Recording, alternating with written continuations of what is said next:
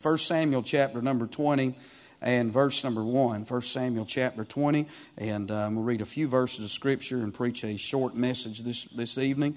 And so, uh, uh, just a simple thought that God has laid on our heart. I've been preaching through the life of David on Sunday nights. Sometimes, uh, when I do a series, I never announce it uh, because I never know what God's going to do, you know. And uh, sometimes I will go away from it for a week or two or three and just preach it when it comes back on my heart, amen. But uh, I do that because I've been in churches and, and been guilty myself. Sometimes you can announce something and and, uh, you know, I don't want to rule the Holy Spirit out. If He wants to do something else in a service or even in a message, I want God to have His perfect will and way. But I do feel like I want to go back to 1 Samuel chapter 20 tonight and preach a simple thought. Uh, concerning this thought here tonight, uh, uh, concerning from faith to fear. From faith to fear. 1 Samuel chapter 20 and verse number 1.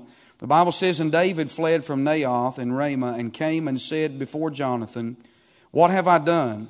What is mine iniquity, and what is my sin before thy father, that he seeketh my life? And he said unto him, God forbid that thou should die. Behold, my father will do nothing, either great or small, but that he will show it me. And why shouldest my father hide this thing from me? Is it not so?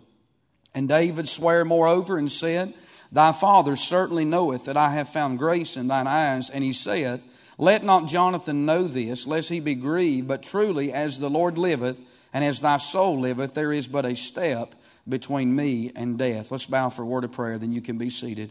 Father, we bow in your presence once again this afternoon. Lord, as we come to the throne of grace and mercy, we come in Jesus' name. God, I pray that you will give us liberty tonight. Thank you for the good singing. Thank you for the good choir singing. And Lord, for your blessings on this church. God, I thank you for every member of this church. And Lord, I just ask you to continue to bless Bible Baptist Church for the glory of God. Help us, Lord, even this year to accomplish every goal that you've laid upon our heart. And Lord, I pray that you would do exceedingly abundantly above all that we would ask or think. Lord, and we'll give you the praise for that. Bless this message tonight. And we thank you for it all. In Jesus' name we do pray. Amen. You can be seated. I'm preaching tonight on the subject from faith to fear. From faith to fear. And I want you to notice the first three words of 1 Samuel chapter 20, where the Bible says, And David fled.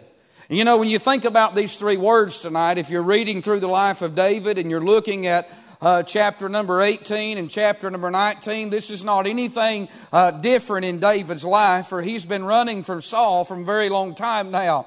And David has encountered a lot of things. I think about in chapter number 18 when after he slew Goliath and Saul was greatly impressed with uh, uh David and greatly impressed with what he had done and how that the Lord had uh, used him greatly. Saul loved David, but uh, and he promoted him. He made him a captain over his army. But with that promotion, promotion came a great price. And David uh, began to run from day number one. He began to run from Saul, and Saul sought him harder than any Philistine ever sought him, and certainly harder than what Goliath ever sought after him. And so David has been running. And in chapter number 19, three different times David uh, runs, he flees, and God protects David, and God watch, watches over him. And the reason for that was because uh, not only was David God's anointed, but David was in the perfect will of God in each one of these circumstances when he fled from Saul. When he went and hid himself and abode in a secret place and Jonathan came, David was in the will of God. When David re- uh, uh, fled from his own house and whenever uh, he went even to Samuel and he uh, fled from Saul, each time he was in the will of God. But when you come to chapter number 20, this is one of the blunders in David's life. Uh, David now is fleeing, but this time he's not fleeing fleeing in faith, but he's fleeing in fear. And I want to stop and say tonight there's a fine line between faith and fear. If it's so fine tonight that if you and I are not careful between faith and this flesh, sometimes it's almost hard to see uh, when we're operating in, the fa- in faith and when we're operating in the flesh. And so it is with David. You say, well, preacher, how do you know that David was not in the will of God when he was when he's fleeing this time? I know that number one uh, because David David goes to the wrong place. The Bible said in verse number 20 that David fled from Naioth and Ramah and came and said before Jonathan. You remember where David was before this in chapter 19? He was with Samuel. He was with the man of God. And it was there in that place that Saul actually even shows up. But God takes care of David in front of his very own enemy. God was good to David because David was in the center of his will and David was beside the man of God. But now he has left that place and not only has he left that place, but he's went back home where Saul is. He's went back to the enemy's ground and the enemy's quarters and time would not let us uh, uh, preach on this subject tonight, but how many people do we know that have left the man of God and has left the place of blessing and has went back to the very ground that the enemy that God had once delivered them from? I mean, when I read this, I thought to myself, now, David, that doesn't make a lot of sense uh, uh, to leave Samuel, your preacher, and to run down there to where Saul's living and where Saul is dwelling. Uh, but David goes to the wrong place. Amen. You know, if you're not careful, we can find ourselves in the wrong places in life. And it doesn't have to be a bar, and it doesn't have to be a, it doesn't have to be the dope smoking crowd or, or anyone like that. I mean, any place outside the will of God is the wrong place.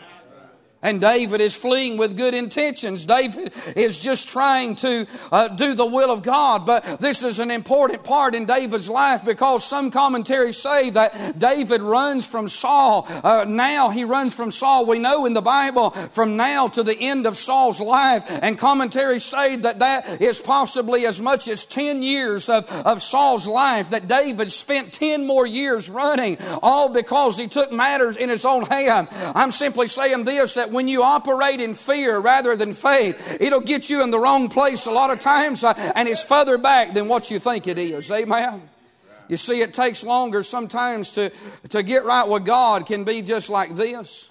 But to get back where you used to be at can take a very long time.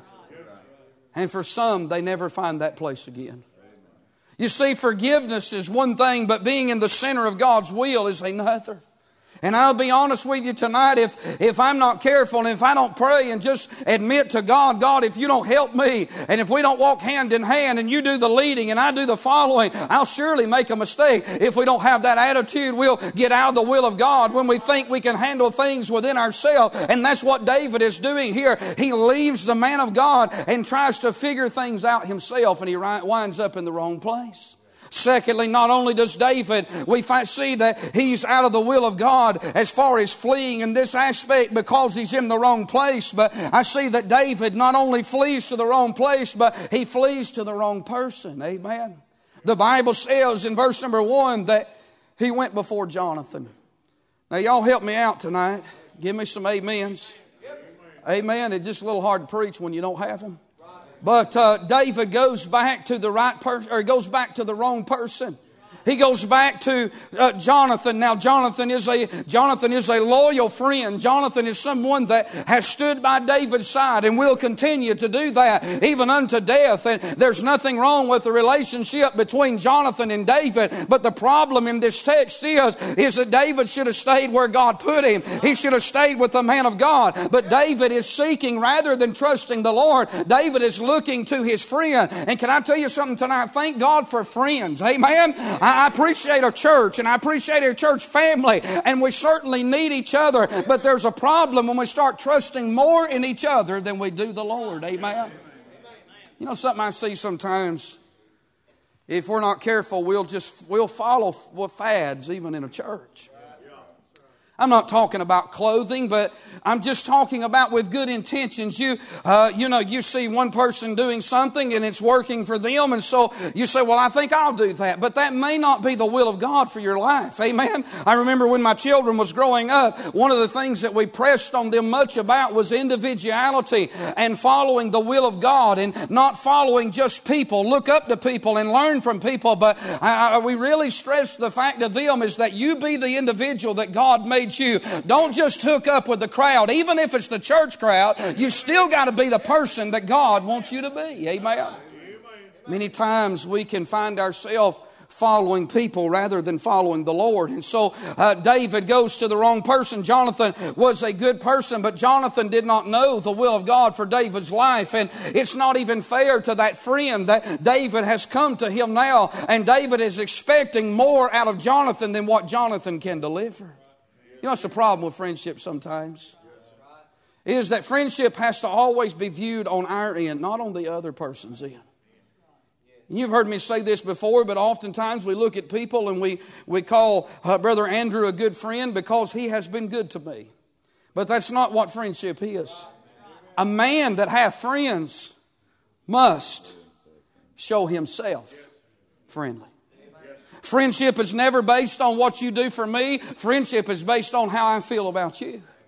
You could be the worst person in the world. I could be the worst person in the world. But listen, that, that, that Christ, the Christianity, the definition of friendship and Christianity is not what people do for me or how they treat me, but it's how I treat them. That's a real friend because the Bible says a friend loveth at all times. Amen. That means when that other end's working right and when it's not working right. Friendship is not based on others. It's based on myself. And so uh, David in this text here, he is looking for Jonathan to help help him in ways that Jonathan just can't help him in.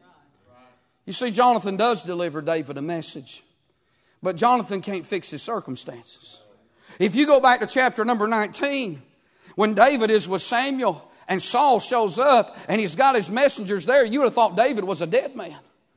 And had it been dependent on Samuel, he would have been. Had it been dependent on Jonathan, he would have been. You say why? Because Jonathan or because Saul has more authority than any of them. But there is one person that had more authority than even the king of Israel, and that's God. Amen. And see, when David is leaning on God, God will deliver him. And what I'm saying is, David goes to the wrong place. Uh, David goes to the wrong person. And then I see here that David, uh, my friend, in his fleeing, he has the wrong position.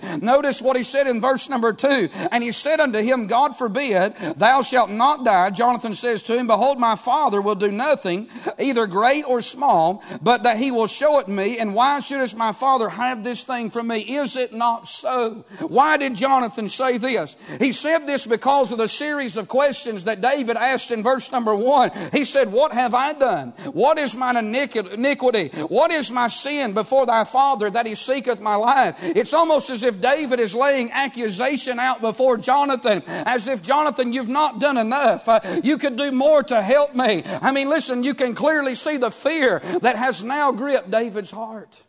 And he's taken the wrong position. You know, when fear operates in our life, we'll take the wrong position every time. We'll worry about people and we'll worry about problems that we can't do nothing about. We'll sit up at night and we'll think about, well, why is this person this way? Why does this person feel this way about me? When in reality, it may not even be so. It may be nothing more than Satan prodding you and pushing at you, trying to fill your heart with fear. You may sit up at night and say, Well, what if this happens or what if that happens? But that could be nothing more than the devil himself trying to put a lot of uh, what ifs in your life so that you'll uh, just spend your days worrying and fretting over things that will never even come to pass. The wrong position. David uh, is fleeing in fear. He has the wrong position. And then I want to say he has the wrong perspective. Notice what David says in verse number three. And boy, this gets me. The last part David says is, There is but a step between me and death. Now, everything David says in verse number three is true. He tells Jonathan that Saul is on to the fact that you're loyal to me and that you love me. And so Saul's not going to tell you everything, Jonathan, because you'll just tell me and I'll, and I'll escape. And, and, and so therefore he said, he said, Jonathan, you need to understand there's one step between me and death. Everything he said was true, but he had the wrong spirit.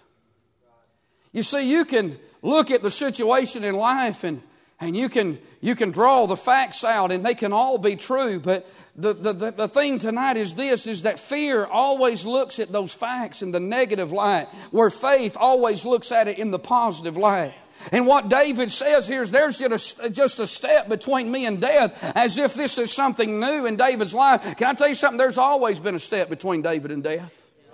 There's a step between me and you and death tonight. That's a reality in all of our life. Can I remind you, David faced a giant. He, he fought a lion, he fought a bear, and he fought the Philistines. Don't you think there were steps of death between him and all those other enemies? What's the difference in them and the one that David is talking about now? This is not the first time that he has faced Saul, but why is he looking at life in this perspective when in chapter 17 and 18 and 19, David just keeps going on. He just keeps doing the will of God. He just keeps trusting God. You know why? Because then David was operating in faith, but now David's operating in fear. Now, David was a spiritual man, wasn't he?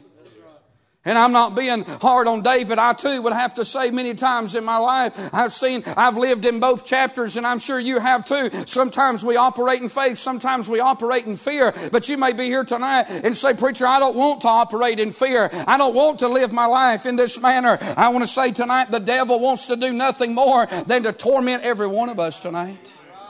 You know, I told Miss Morgan that this afternoon as me and my wife was talking with her. If the devil ever gets anything on you, he will use it over and over and over and over again. That's what those fiery darts is. If He can plant a seed of insecurity in our life in any area, it doesn't matter tonight what that area is. He doesn't even care tonight. His ultimate goal is to put that insecurity in our heart so that He can bring fear and so that we can live a defeated life. But you know, the Bible says that the Lord has not given us the spirit of fear, but of power and of love and of a sound mind. Amen. That's what God has given us, is He has not given us the spirit of fear, and He's given us those things in life to help us to, to overcome and to conquer the fearful things of life. The psalmist said, What time I am afraid, I will trust in thee.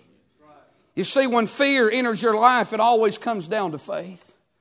It always comes down to the fact, am I going to take and trust God with what it is that I'm looking at? What it is that is tormenting my life. And David has every reason in the flesh to be fearful. But now David is looking uh, at life in this scope, but he can look at it in a different light. He can look at it in faith as he has uh, before time. And I want to say tonight that if you and I will do that, we can overcome the fearful things of life. You say, Preacher, how do you do that tonight? I think in the same points that we use tonight concerning fear are the same points concerning faith tonight. Number one, you have to be in the right place. You know, being in the right place will help you conquer the fears of life.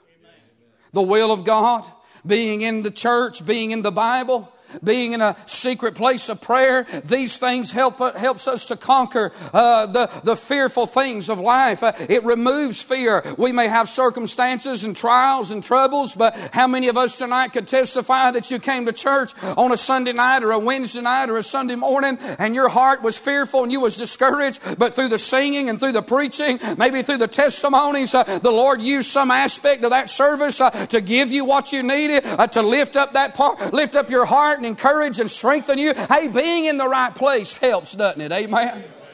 I say to people, don't ever miss church. Be faithful. Come Sunday morning, Sunday night, Wednesday night, go to Sunday school. You say, well, I, I, sometimes I'm just there in body. Yes, but you don't never know what God is doing by you being faithful in the house of God. I promise you the very service that the devil tells you will stay home. You're too wore out. You're too tired. It's too long of a drive. Uh, listen, you've had a bad day or you've had a bad week. You know what the devil's trying to do? If he can get you to miss, uh, then he's done got you, friend. Being in church will help you.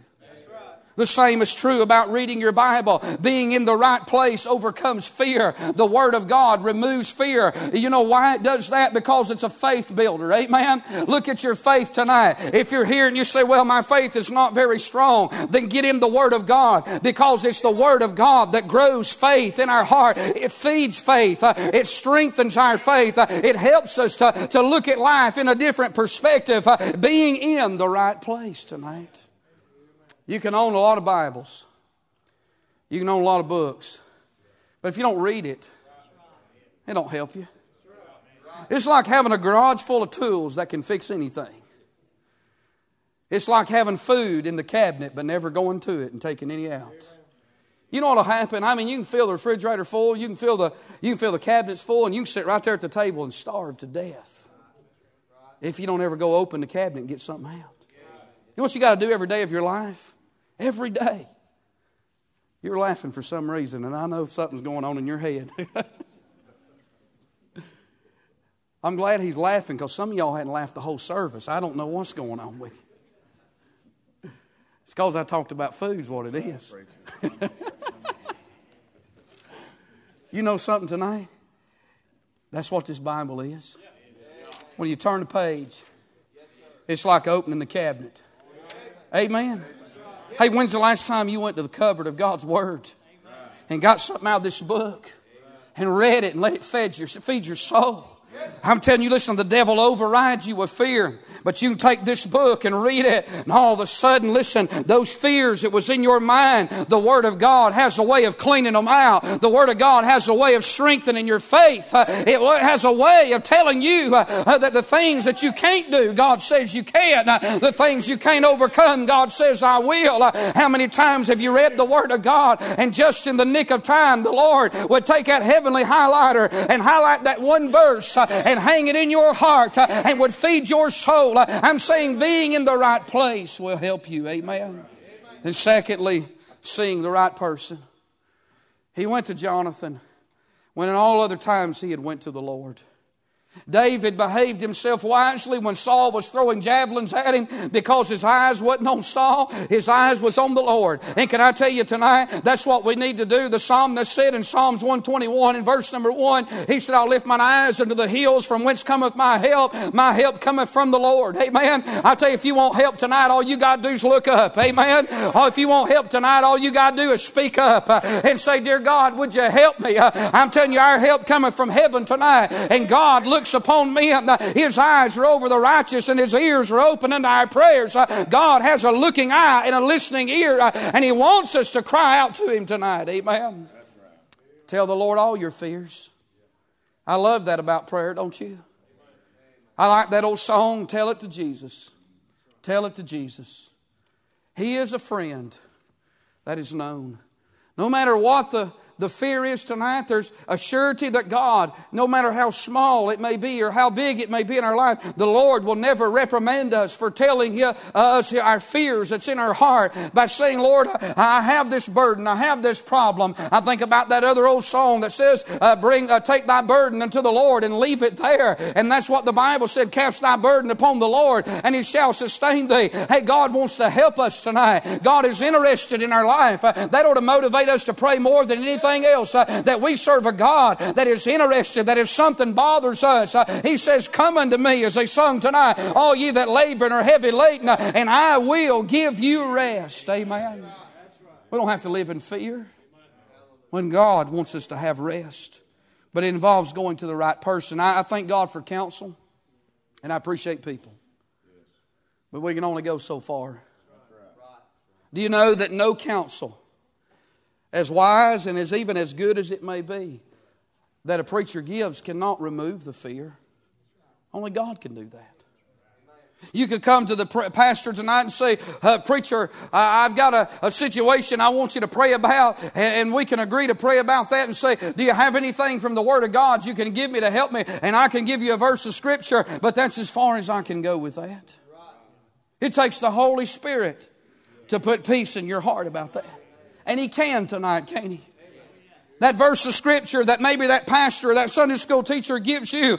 Uh, listen, don't put confidence in the man that delivered the scripture, but take the verse that he gave you and listen, chew that mull that over and believe what that word says, not what the man says, but believe the word. Uh, it's the word that gives us peace tonight. Uh, you know how that is true is because I'm like everybody else. Sometimes, uh, uh, listen, I have to open that book and say, Dear God, I've got fear in my heart about this situation and I don't want to flee. I want to be in the will of God. Lord, would you give me peace? And God builds faith through His Word. The right person, the right place, and then tonight, the right position. You know what the right position is tonight? Is that David should just kept doing what David was doing, even when the enemy was after him. Man, I can tell you tonight that works. That so many times it can seem like you'll have more enemies than you do friends when we know in reality it's not true. But how the devil can make that so real to us. He can make you think that you're on an island all by yourself and that nobody cares where you're at or what you're going through. You know that's not true tonight. But yet it can seem like reality, can't it? What you have to do is you have to dismiss those thoughts out of your mind and you have to just keep your focus on, on the Lord and your focus uh, in the right place and say that no matter what I may think, that may not be what is true. That you have to look at the facts of the Word of God. And I want to say tonight, taking the right position in life will help you to overcome fear. Do what you know is right. Amen. Amen. I mean, be faithful. Be faithful to God even when it looks like the outcome's not going to be good. Be faithful to God. Be faithful to God when, when it looks like what you're doing is not working.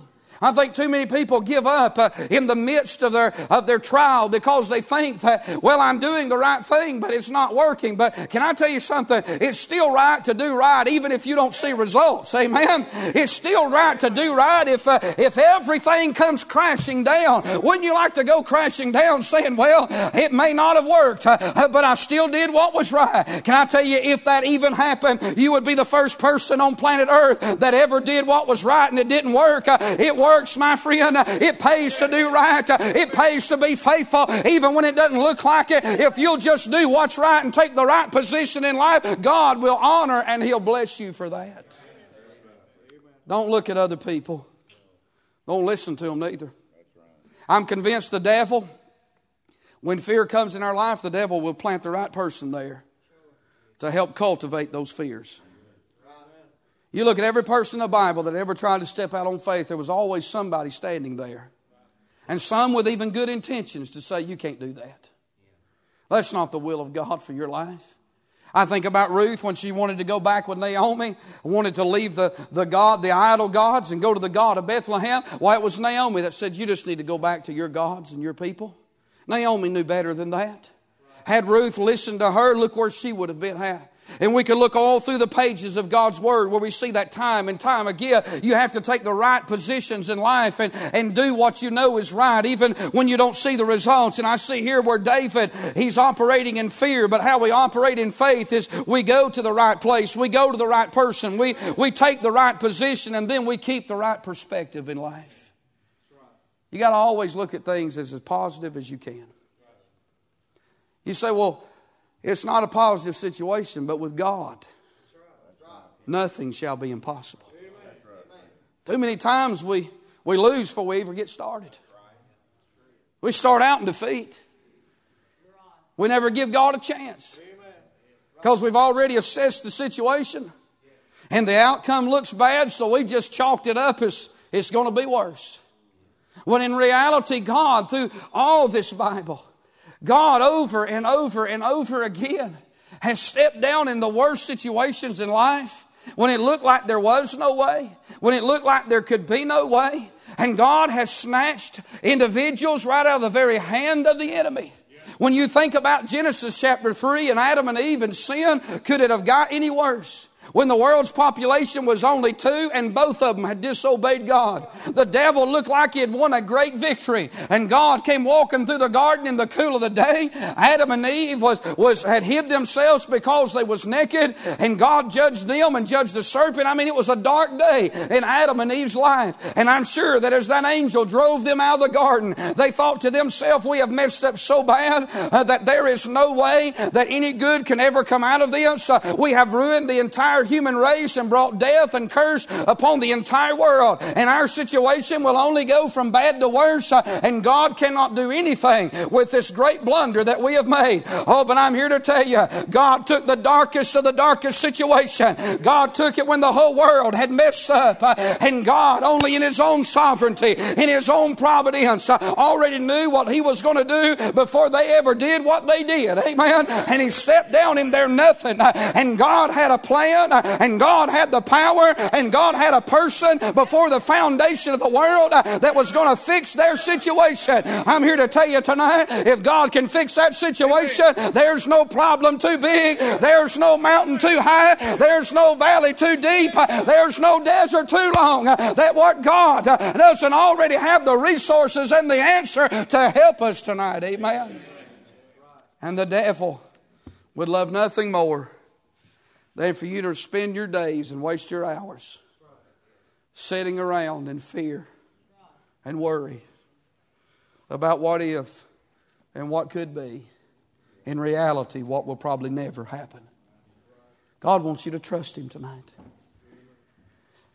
Job said, Though He slay me, yet will I trust Him. He proved that in his life, didn't he? He came to the very end of life and everything that he had. And I thought about what Job said. It's been preached on so many times. The Lord giveth, the Lord taketh. Blessed be the name of the Lord. And I thought about what a great statement Job made. But you know what? What could Job say? There wasn't nothing left to say. The Lord had given, the Lord had taken away. What else was he going to say? He couldn't charge God, he couldn't blame God. So if you can't blame God, the only thing that would be reasonably sound to do would be to bless God. And Job sat in them ashes for seven days and never said a word.